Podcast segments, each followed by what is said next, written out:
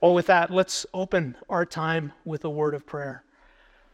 Lord Jesus, what a Savior we have. You gave your life, you came from heaven and entered into our dark world and our darkness. And you died for us so that we could have your life and so that we could have your righteousness and so that your work could be done in our lives. And we so desperately need you. We have you. Lord, as we begin this year, would you help us to live and treasure and share these amazing truths that you have given us through the Apostle Paul in this epistle to Romans? Would this be a letter that transforms our hearts, our lives, our church? Would we continue to grow in these things? And would we be able to share the light of your gospel with a world that so desperately needs it? Thank you for these things. In your name we pray. Amen.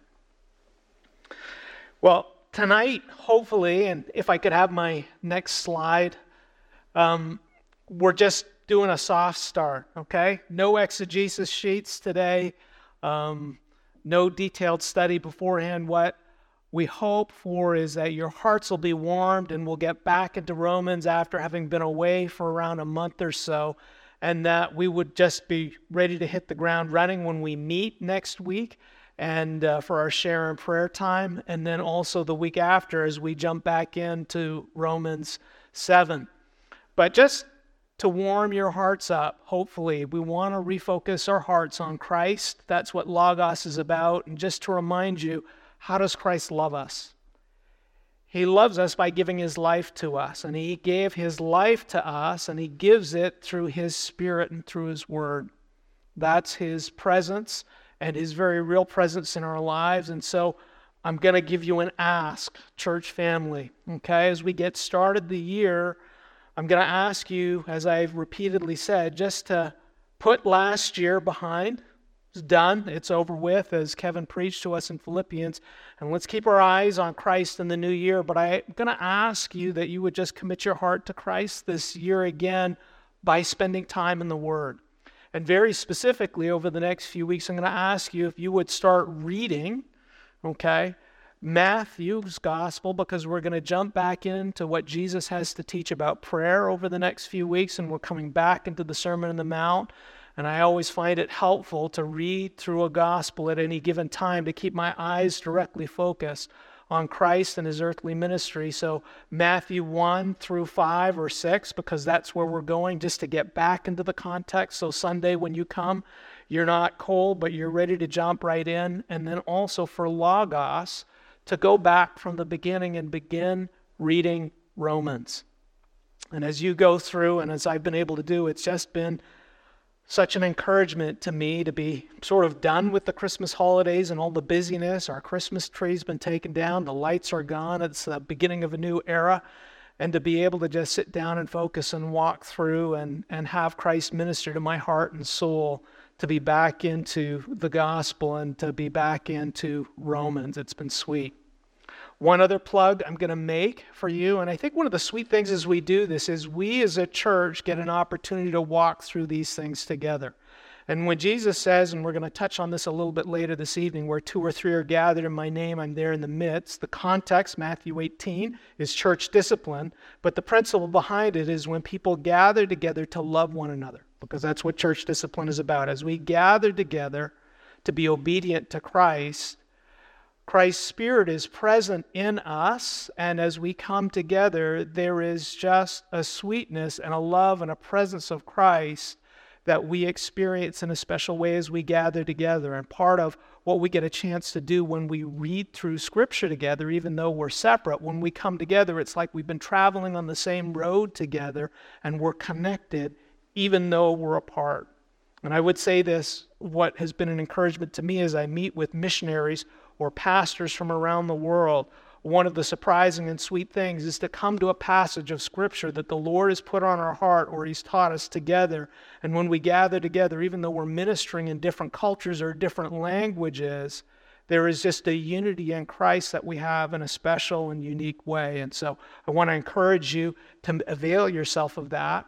One final plug is this Sunday the equipping hour is going to focus on worship, but our focus, after we have some sharing from book club and a time to pray together, is to focus on the theme of loneliness and worship.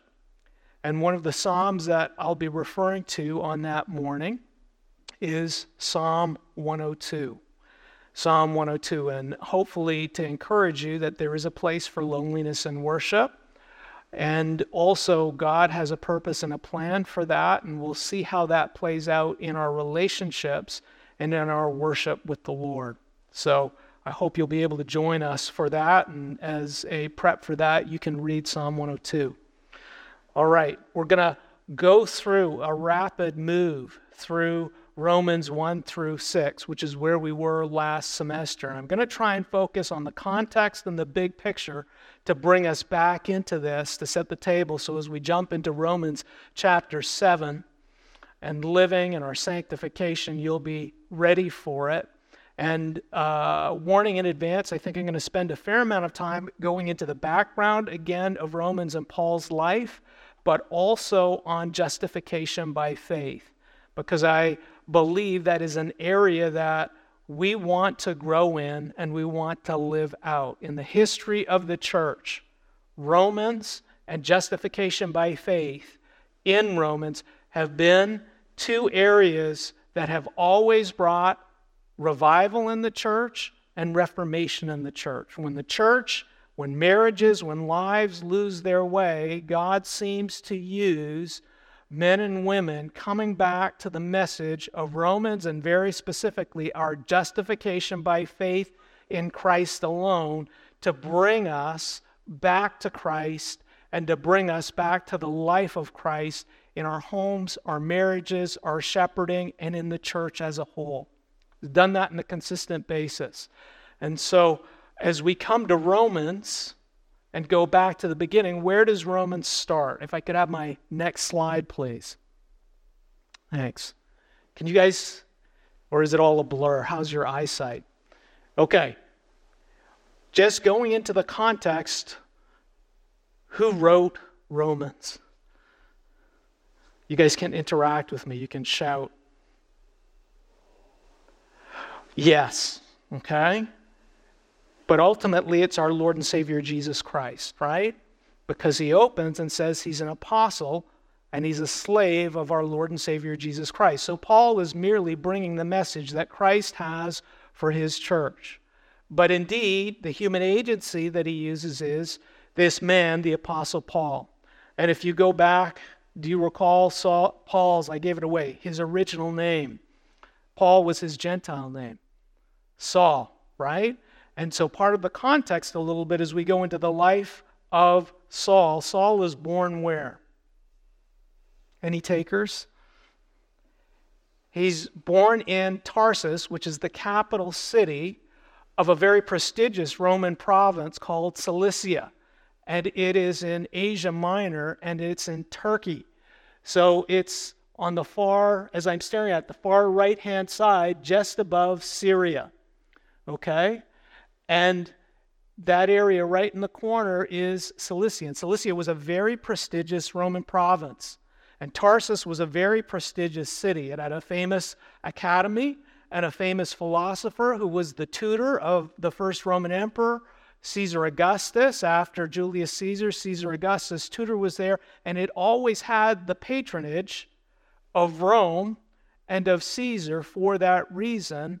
And it was a busy, rich, and prestigious Roman metropolis.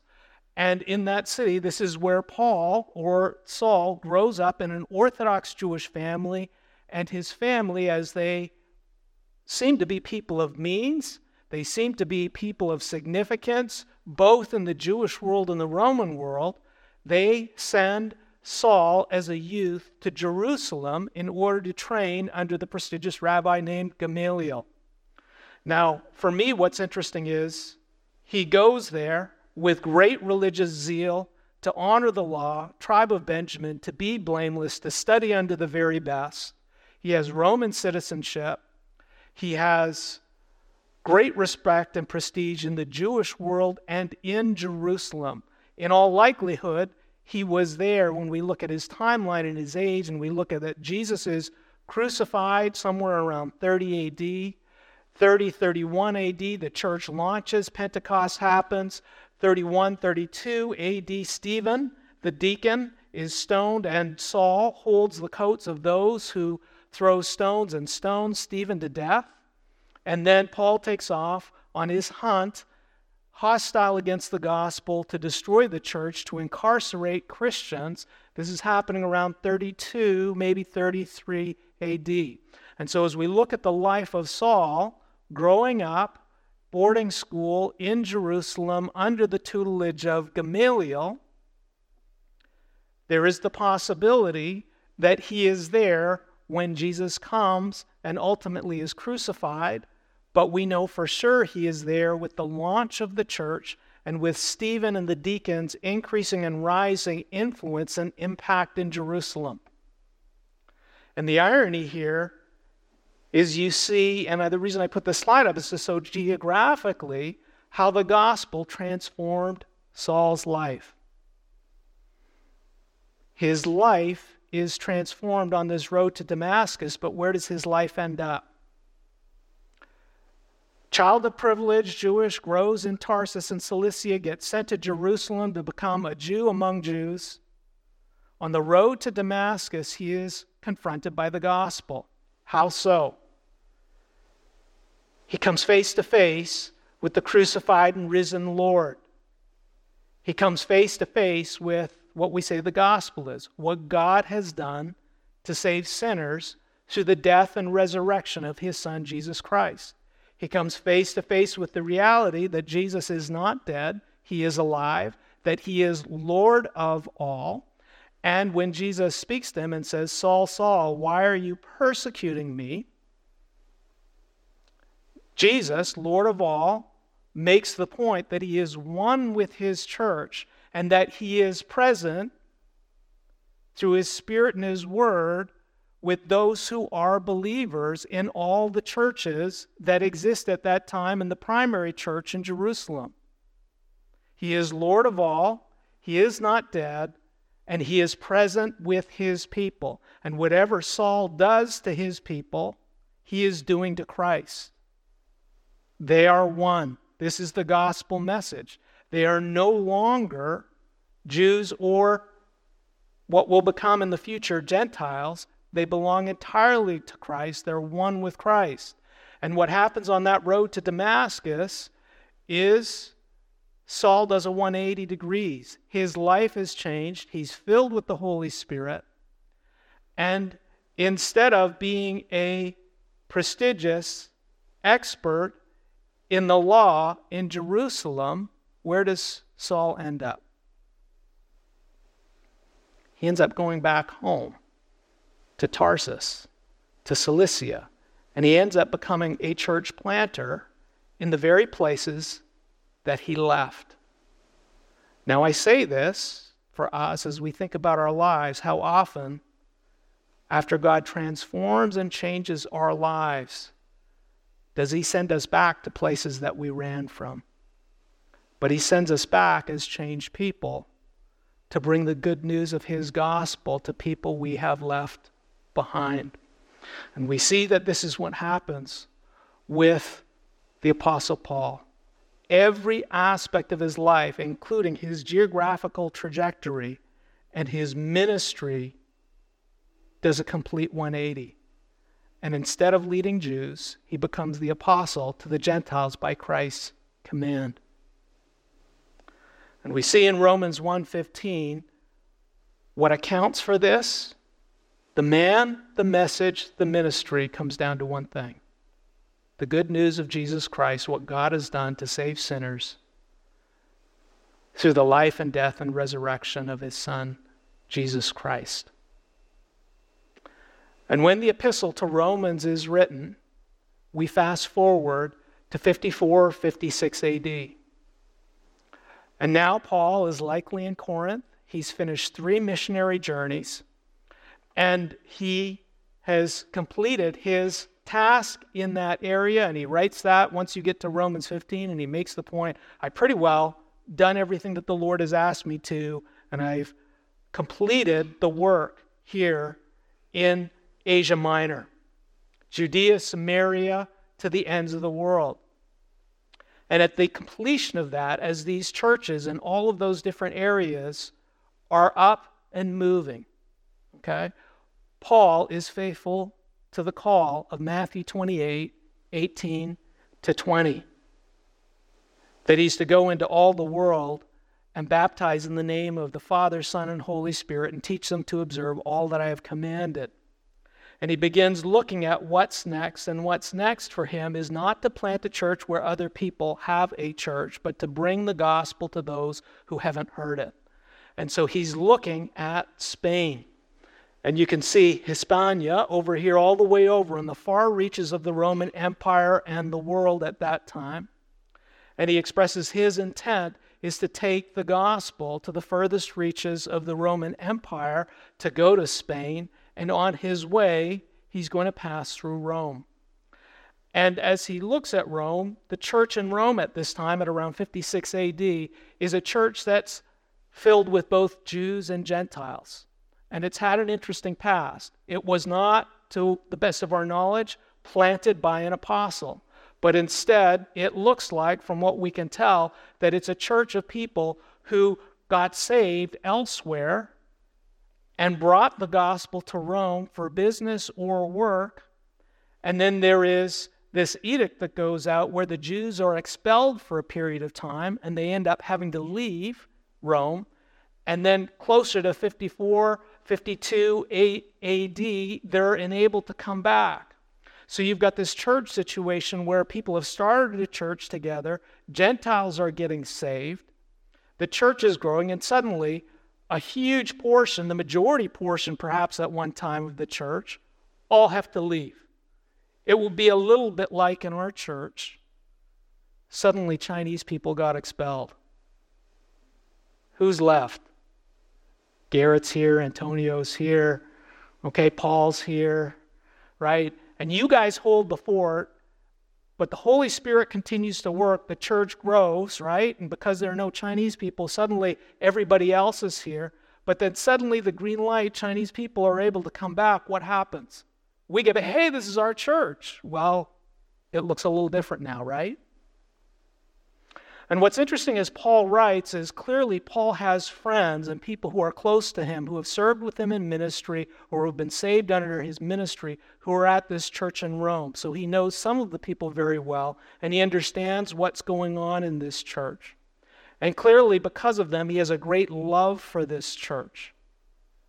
And so he writes this letter 20 plus years after his conversion, after three missionary journeys, after he's finished his work in Asia Minor.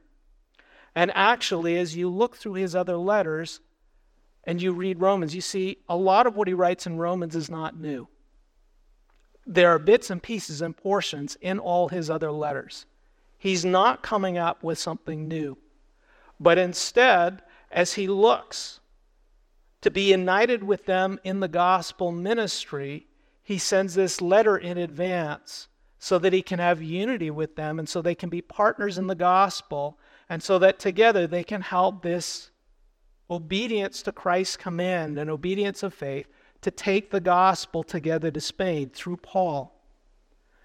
And because Paul has been torn down and he's been criticized and he's got a reputation out there by all his enemies who've said terrible things about him, perhaps because of those mm-hmm. reasons, he sets the record straight and he puts together this letter that is going to communicate to those in Rome his intentions, his plans, his purpose, his ministry. And it all comes down to one thing the gospel, the good news of Jesus Christ.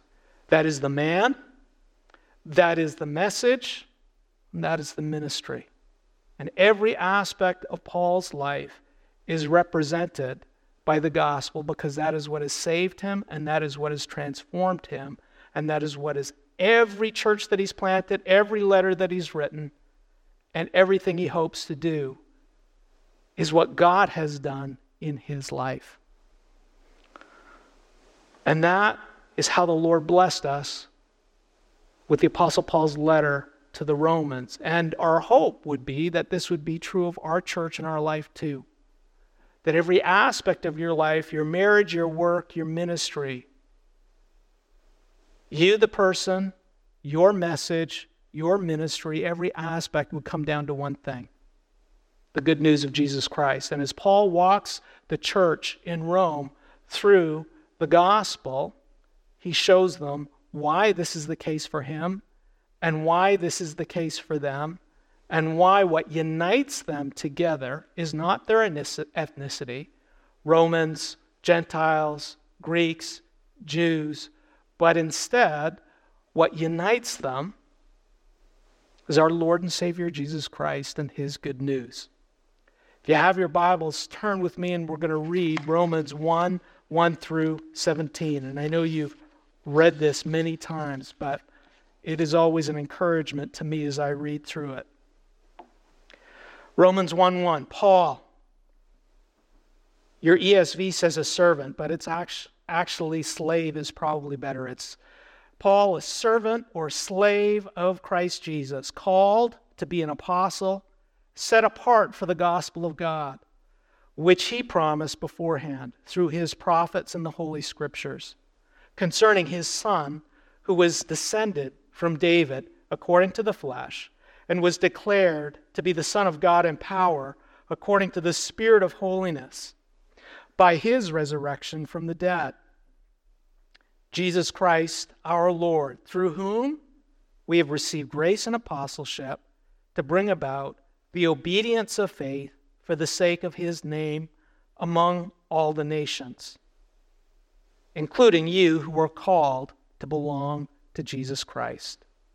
To all those in Rome who are loved by God and called to be saints, grace to you and peace from God our Father and the Lord Jesus Christ. First, I thank my God through Jesus Christ for all of you, because your faith is proclaimed in all the world. For God is my witness, whom I serve with my spirit in the gospel of his Son, that without ceasing I mention you always in my prayers, asking that somehow, by God's will, I may now at least at last succeed in coming to you. For I long to see you, that I may impart to you some spiritual gift to strengthen you. That is, that we may be mutually encouraged by each other's faith, both yours and mine. I do not want you to be unaware, brothers, that I have often intended to come to you, but thus far have been prevented, in order that I may reap some harvest among you as well as among the rest of the Gentiles. I am under obligation both to Greeks and to barbarians, both to the wise and to the foolish. So I am eager to preach the gospel to you also, who are in Rome. For I am not ashamed of the gospel for it is the power of God for salvation to everyone who believes, to the Jew first, and also to the Greek. For in it the righteousness of God is revealed from faith for faith, as it is written, the righteous shall live by faith. These are the words of our Lord and Savior Jesus Christ for us. Could I have my next slide, please? What's the message of Romans? We would say it's, it's the gospel, right? If we were to bring it down and say, what is the authorial intent? What is God's reason for giving this letter to the church in Rome? And why was it left for us? It is to remind us that the power of our lives the power of a child of God, the power of the local church is our unity with Christ. It's the gospel. May we never forget that. It's the good news of what Christ did for us, what God has done by the power of His Spirit through the life and death and resurrection of our Lord and Savior Jesus Christ. And this is the power that is able to save the worst of sinners, beginning with the Apostle Paul and his salvation, possibly a murderer. And this is the power in every believer's life that enables us to overcome whatever darkness and ugliness and difficulty this world can throw at us. For our marriages, for our relationships, for the shepherding of our children, on our good days and our bad days, every aspect. This is the power of the local church. And when we forget these things, we stray, the church becomes apostate, and we become worse than the world. Why worse than the world? Because we started with Christ and then we become like the Catholic Church, right? A mockery and a counterfeit gospel. And what is it that reforms us and revives us and brings us back? It's the good news of our Lord and Savior Jesus Christ. The message, what is it that is going to bring the Apostle Paul to pagans in Spain? What is it that is going to save barbarians or pagans who are hostile to the gospel. It's not how much money we send, it's not how many missionaries we send. It is the good news of Jesus Christ, which is able to save the worst of sinners because God saves his people by his Spirit and his word through the foolishness of the cross and through the foolishness of the gospel that makes a mockery of the wisdom of men. When we look at this power, just to break it down from what we heard from the Apostle Paul. He begins and shows in that introduction that the power comes from God, the power comes from Christ, the power comes from the work of the Holy Spirit and His Word in the lives of His saints. And, brothers and sisters, that's why we exhort you over and over again. Spend time in the Word, spend time in prayer, gather together and pray together and be together because the power of the gospel is given to us by the Spirit of God and by His Word. And then he goes on and he points out it has power because in it is revealed the righteousness of God. What do we mean by the righteousness of God? We're talking about God's standard of righteousness and his standard of right and wrong, God's quality of being right and perfect and complete. We're talking about the morality and the actions that are right and good. There's this spectrum of every aspect from God's standards to his character to his action, all of it. And the Apostle Paul's point is the gospel gives us this gift of God's righteousness. And this is why it must be received by faith. It is entirely a gift of God, not by works. And the end and the purpose of the gospel is the obedience of faith in Christ. The obedience of faith in Christ. So the test is did we get it? Have we received the gospel? Has it transformed our life? Well, the real test is is there evidence of obedience of faith in Christ? And obedience of faith in Christ is demonstrated by a pattern not of perfection in this life, and we'll get to that, but is there an ongoing trajectory over time of being obedient to Christ as Lord and obedient to His Word? And where that's not present, we need to stop back and say, do you possess the righteousness of Christ? Has your life been transformed? Has your life been changed? Well, Paul looks at this and says, This is something I could never do on my own. This is something that all my religious education I couldn't accomplish. This is something that all my zeal and service for God could not accomplish. The realization, ultimately, that it's entirely a gift of God that's given through his son Jesus Christ. And because of that, it is good news. The gospel is good news. And the good news comes to those who are slaves of Christ Jesus that we belong to him and that we're set apart now for the gospel of God. Can I have my next slide, please? As Paul walks through, where have we been? Okay? Paul begins as he walks through with his calling, his ministry, and his message that it is all about what God has done, right? And what we walk through as he gives the message what is the gospel, right? In 117, he shows what the gospel is it's God's gift of righteousness. What has God done that's right?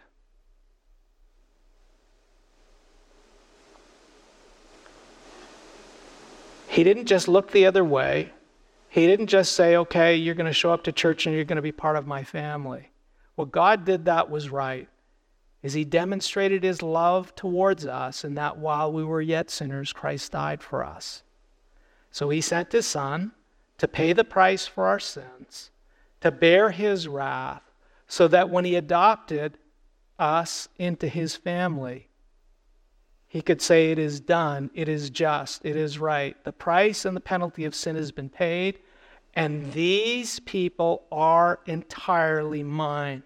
They belong to me. They no longer belong to sin. They no longer belong to Satan. They no longer belong to this world. They are entirely mine. I have paid for them in full.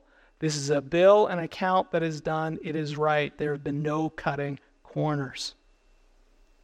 And this becomes the foundation of our freedom and our sanctification in Christ. And after Paul establishes this message that the gospel is about God's righteousness, not our righteousness, in 118 to 320, he begins and shows that through the light of the gospel, if this is true, if what saves us is God's righteousness, not ours, the gospel shows that where we all start is we are all condemned. For all have sinned and fallen short of the glory of God. And he walks through in those opening chapters and he begins with everybody. The wrath of God is against all men because all men have suppressed the truth of God with a lie. But then he works through the two different major groups in the church. He works through the pagans. Look at you, pagans. You've turned your back on the Lord. You've lived your own way. You stand condemned. You've made a mockery of God. You've ignored it. And God has set his condemnation and wrath on you. He's just given you over. He's going to let you go and do what you want to do, and you've become what you've pursued. But then he goes to the Jews and he shows that those who kept the law also stand condemned because nobody can keep the law perfectly. And he's going to establish later that the role of the law, though it is to point us to life, in fact, it actually condemns us. And so he points out look, no matter who you are, according to the gospel, if God's standard of you belonging to his family is his righteousness, we're all condemned. Now, what a gift to a marriage! What a gift to a family! What a gift to a church. There's no, I went to seminary, so you're not as holy as I am. Your marriage would be so much better if you just went to the master's seminary like me right? Or I studied my Bible 40 hours this week. We're all condemned. I tell my boys, right? Whether you got 40% on the exam or 20%, you both failed. Right? It doesn't matter. There is no boasting. And that is good news, brothers and sisters. It's really good news. Because that aspect of boasting and pursuing our own righteousness, called self righteousness, is what tears this world apart, tears families apart, tears homes apart, tears workplaces apart, as we look at how much we've done and how little the other person has done, and we stand above them, right? It's all human pride, and that's where things started in the garden. And the gospel sets us right. And it brings everything back down to say, look, we all stand condemned before the Lord, but God, right? And then we get to 321 through 839. And what the Apostle Paul shows us is how God has provided a righteousness that is apart from our good works and is apart from the law. It's a righteousness that comes through our Lord and Savior Jesus Christ. And if we're to sum up the entire gospel life, what all the men preached through last semester, it comes down to this our union with our Lord and Savior Jesus Christ. Every aspect of our life comes by having Jesus Christ as our Lord and being one with Him. Having Him as the gift of our Lord and Savior and King. And that is a gift that is received one way and one way alone. not by what we do, not by our accomplishments, not how much we know. It's received by faith in Him. That's the only way. And the idea of faith is our confidence, our hope is entirely in what Christ did, His perfect life, His perfect work, His perfect love, not mine. I'm a wretch. I fall short. I couldn't get through the door if I tried. But because you took my place and you give me your life, it's simply my act of saying, Yes, you're the ticket. You're the one who's right. You're the one who's worth it. I'm going in on your credit, not mine. Right? That's the cross. That's the resurrection. That is the good news of the gospel. And as we enter into the kingdom by faith, we receive the status of sons. We receive justification, sanctification, and glorification, and it's never separate from our Lord and Savior Jesus Christ. It's entirely Him. And this is the hope of the gospel.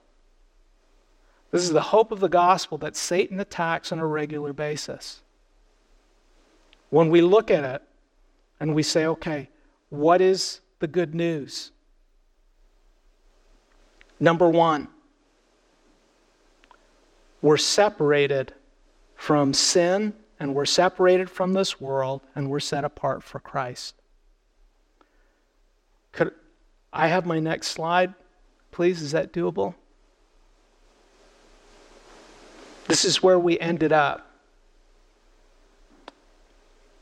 Ted took us through. Did you take us through Romans 6? The good news of the gospel, first, is that when Christ comes in, you have a new ruler in your life and you have a new father in your life. Your old biological family, secondary. However much they failed, doesn't matter. Your past life doesn't matter. You have a completely new start. You have a new king, a new family, a new life, and it is completely separated from your old life and the old world and all of those old things that are there. And so where Paul is going to go is he's going to say in similar way of what, what Kevin preached to us in Philippians, and it's tied to the same gospel, is you need to let that past go and you need to move forward in Christ. The good news of the gospel is that when we're united with Christ, we get complete justification. Complete justification. Justification means a declaration by God that you are completely forgiven, past, present, and future, because Christ's death on the cross is sufficient for all your sins, not some of your sins. Do we still confess our sins? Yes, we do. My love for my boys, I hope, will never end. So far to date, even when they sin, even when they drop the ball, I'm still their father. I still love them. I still pay the rent. I still go to their soccer games. I still tuck them in bed at night. Okay? Do I want to hear from them? Dad, look, I kind of blew it. Please forgive me. Yes. And that is something that allows us to restore our relationship to a, a place, okay, where we both want it to be. But it doesn't stop the fact that, look, within the framework of repentance and faith, they have my love, past, present, and future. Now, that's a broken illustration, but with God as our Father, it's a good news, and this is something we need to hear past, present, and future. You belong to Him. Number one, He's purchased you, He's paid the price with the blood of Christ. That means throughout eternity, you belong to Him. According to the gospel and according to Paul's gospel, you can't lose your salvation. Why? Because you didn't save yourself, God saved you. And He paid the price through the blood of His Son. You belong to Him. Forgiveness, complete. Because it's based on Christ's work, not your work. Where does that leave us? Romans 8 1. There is therefore no condemnation for those who are in Christ Jesus. Do we still need to repent? yes, our entire life, and we're going to get to this in sanctification, is going to be moving towards the Lord and away from the world. Does God still have work to do in our lives? Yes. Okay, from Philippians, Kevin taught us we're works in progress, and that final plan is going to be finished when Christ comes again or when we die. Right? But do we stand condemned? No, absolutely not, based on God's promises and His work. The good news of the gospel is also complete sanctification. Philippians, he who has begun a good work in you is going to finish it. He's going to do it his way. He's going to finish that good work. And glorification, one day we will see him face to face and we will be like him. Now, the idea of sanctification is directly linked to our justification. They're together. It is a work of the Holy Spirit in our lives you're justified, declared righteous, and part of God's family based on Christ's work, not your own. And that sealing of the Spirit comes from the Lord, and the sanctification, theologians like to refer it in a twofold way. Okay? Limited, but you have positional sanctification. Positional sanctification means when God has purchased you, you belong entirely to Him. You might run the streets, but you belong entirely to Him. And He's going to come out into those streets and He's going to come looking for you and He's going to let you know you belong to Him. And if He has to discipline you, He will do that. But you belong entirely to Him, set apart entirely for the Lord. That is your position. Now, do you need to learn over time what that means that you belong entirely to Him? And does he need to do a work in many aspects of your life to bring all of that? Yes, that is our progressive sanctification, the work of the Spirit that God has planned out in your life over the course of your life to bring every aspect of your life under the lordship and grace of our Lord and Savior Jesus Christ rather than the rule of flesh and sin. And that's the process of sanctification that we're all involved in. When we see the gospel, do we need to be patient with one another? Absolutely. Is it a zap? Suddenly you're perfect and everything's good? No. In our marriages, is it a zap? You know, are there times where we're further ahead and other people are further behind? Absolutely. But what's the hope and confidence when someone is saved? Hey, God's going to get them there. He's going to do it in His time and in His way. How do I participate? What does God call me to do? Not to earn it, not to accomplish it, not to fix everyone. I participate by faith. I just obey Christ because I love Him and because He has ordained that my prayers and my participation are part of the instruments He's going to use to draw others to Christ, to bring them to salvation or to sanctify them. And the good news is that our justification, our sanctification, and our glorification are all entirely a work of God that we get a chance to participate in by faith. And as we look at that, we've got to come and say, okay, bottom line,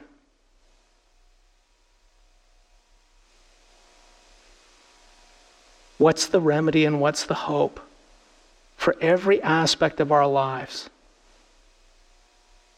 It's God's righteousness and His work in my life. And that happens one way and one way alone in and through our Lord and Savior Jesus Christ, with us being obedient and following Him. And that only happens one way and one way alone. By faith, by trusting Him rather than me. Trusting Him rather than me in the decisions I make for my kids, trusting Him rather than me in the way I talk with my wife, trusting Him rather than me in the decisions that are made for the church, and doing things according to His Word and His Spirit.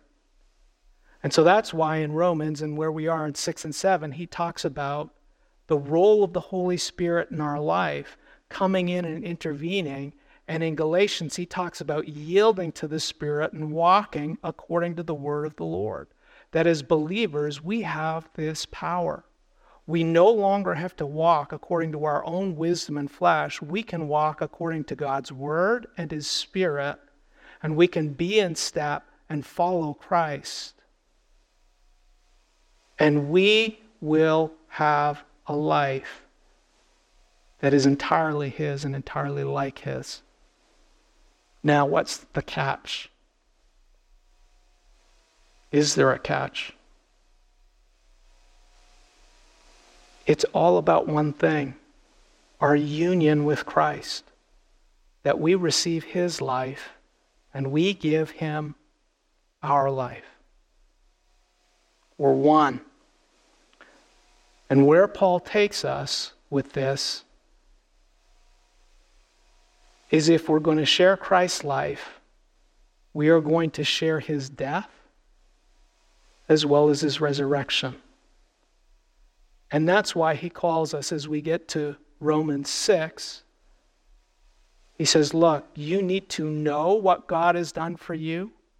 You need to reckon that this is your life now, that you're dead to that old life and you've died and you now belong entirely to Christ and you live for Him. And finally, you need to surrender every aspect of your life to Christ. That means, brothers and sisters, if we're going to live Romans, there's going to be a death in our life. And typically, how the Lord works in our lives is He brings us to the end of ourselves in a certain area of our life where we realize we can no longer hold it together in and of ourselves. And we have two choices we either dig deeper or we surrender to Christ and let Him take over. And those of you who went through book club, this is what you went through when Jay Adams talked about if you short circuit and take a, a quick path away from God's plan in your life and you go the easy path, you never grow, you never overcome, you never walk by faith, and you remain stuck. And the Lord keeps on bringing back the same trials and the same difficult people and the same difficult things over and over again in love to spur you on. And sometimes He continues to turn the heat, turn the heat, turn the heat until finally we say, I'll die with Christ so I can live with Him. Justification by faith says, I've received His life. It means God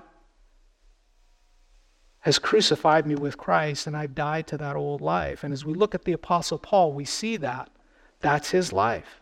His whole old life was gone. He's living entirely a new life in every aspect of his life. And is it intensified? Yes. But for you and I, that is what justification of faith looks like. So for our church, as I try and close this up with where we're at, my hope and desire is that we would all live the gospel and we would live Romans. But what does that mean? First of all, we have to say that many people struggle.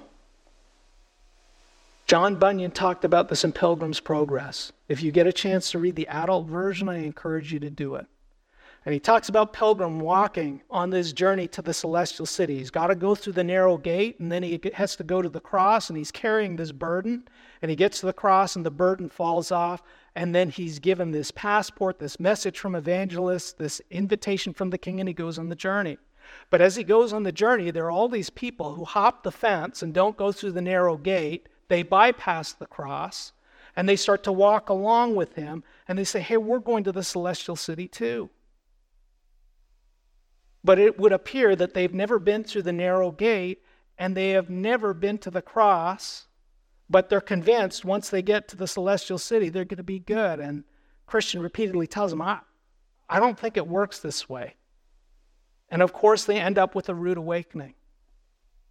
And as we look at it within the context of the church, there are many who have grown up in the church who believe that by participating in church and walking with believers and being a fan, that they're going to the celestial city and they're saved. And when things get hard and things get tough, they start to crash and burn and they wonder why. And sometimes they can even become bitter against the Lord. And yet the truth is, they've never been justified by faith. They've been living by works. I showed up, I set up tables, I worked on the committee, I played in the band, I helped out with Bible studies, I went to seminary. And let me tell you, there's a ton of guys went through seminary, and then you look, what's the test and the proof? There is no enduring obedience. There is no life that's transformed. Why? Because what gets exposed is they're living by justification of my works. They're actually, in many ways, we become functional Catholics. We believe a little bit of faith and a little bit of works gets me right with Jesus. And it doesn't work that way, brothers and sisters. You're not part of the team, you're a fan. And when the game's over, you go home. Or when the ticket price gets too high, you don't show up. And so, in a church our size, we have to say yes, there are folks who think they're saved, but they're not. They've never experienced justification by faith. They've never been through the narrow gate. They've never been to the cross. And so they're carrying this burden wherever they go guilt, because they don't know what it means to be forgiven, past, present, and future. Beating themselves up on a regular basis because they don't and have never known and have never reckoned hey, there's an entire righteousness and freedom from guilt, and I can be a child of God, loved forever because they haven't walked through the path of the cross. We need to go back to justification by faith and not jump to sanctification and say it starts with repentance and surrendering my life to Christ. But then there's a second group of folks, and this is why I believe Romans is so important for our church. Many of us, when Paul gets to Romans 6, he points out there are aspects of our life though we're saved and we've been justified, where we're still living by the flesh. It could be our jobs, it could be our marriages, it could be our parenting. And yes, indeed, we are saved and we're walking in that area, but the Lord progressively sanctifies. And this is why he says, Reckon yourself dead to sin and alive to Christ. There are certain areas where we're still alive to sin and we're dead to Christ. And we haven't taken that death and we haven't died and we haven't surrendered and we're still hanging on and trying to do it until the Lord brings us to the end of ourselves. And we realize He's good, He's gracious, He has it covered, He does a better job than I do. And in Pilgrim's Progress, John Bunyan shows this. As Christian walks along the path and things get a little bit hard, and as they get hard, they say, oh, there's an easier path on the other side, on the other side of the fence, off the path. And so he convinces, I think it's hopeful, to go with him on the other side. And they go on the other side and they try and take a shortcut. In other words, they're walking away from the gospel in a portion of their life. And they end up getting taken captive by giant despair. And they end up in prison. And giant despair's wife, I think, is self doubt. And they come into the prison and they beat them up on a regular basis giant despair, depression, and self doubt. And they pound on them. And then Pilgrim gets to the point where he says, I wanted to commit suicide. And he gives one of the most detailed descriptions of someone who contemplates it's better if I just ended my life. And I wonder how much for John Bunyan, who was imprisoned for 12 years and could have been released at any point, probably if he said, I'll leave, I just won't preach the gospel. And his wife, they said, would come to the front of the prison with her kids, with their kids, so that he could look out and see them. Okay? Not knowing if he would ever be together with his family again. What is it that brings him back? It's the promise of God that releases him from the prison, that gives him hope, and brings him back to the gospel path. And so as we come to Romans, we see for many believers, there's an aspect of our life where we go back to our old ways. We live by the flesh and we walk down that path. And we get weakened in our relationship with the Lord, and our life becomes filled not with the gospel, but despair. And we've got brought to the point sometimes where we give up hope in those areas. And yet God does not let us go, He rescues us and he brings us back. But what does he bring us back with? The good news of our Lord and Savior Jesus Christ. And through that, we learn that God is good, He loves us, He hangs on to us, and that our salvation is not based on our performance or our works, but entirely the love and work of our Lord and Savior Jesus Christ. Well, hopefully that sets us up as we get into the final section of Romans for the first half before we get through 9 to 11. We're going to go through 7 and 8. We're going to see the work of the Holy Spirit and how sanctification works in our life. And hopefully we'll be ready for that in the next week or two. Thank you for bearing with me this evening. Let's close our time in prayer. Lord Jesus, what a good work you do. What hope you give us. That through your gospel, we have a power in our lives that is greater than our sin or the sin of others or any challenges this world brings. That we have a salvation that is secured for us, past, present, and future. And that we have a hope that cannot be taken away because it is a hope that is based on your perfect love for us, your perfect forgiveness, your perfect sacrifice, and your perfect faithfulness to sinners like us.